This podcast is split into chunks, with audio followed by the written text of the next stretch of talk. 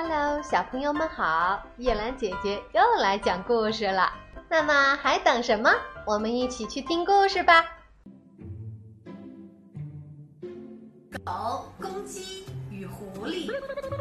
狗与公鸡结交为朋友，他们一同赶路。到了晚上，公鸡跳到树上，在树枝上休息，狗就在下面树洞里过夜。黎明到来时，公鸡像往常一样啼叫起来。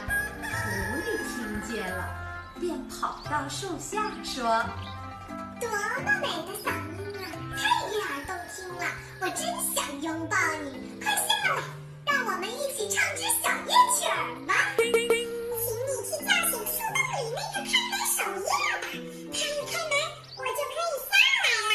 请谁？狐狸。这时，狗忽然跳了出来，把狐狸咬住，撕碎了。好了，小朋友们，请注意：聪明的人临危不乱，能巧妙而轻易的击败敌人。好了，小朋友们，问答时间到了。第一个问题，请问。公鸡如果听信了狐狸的话，会发生什么呢？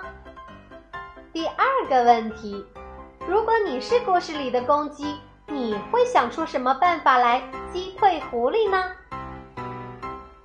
模仿时间，请模仿公鸡打鸣的叫声。请注意，故事里有公鸡的叫声哦。好啦，小朋友们，今天就是这样。我们下一次再见吧。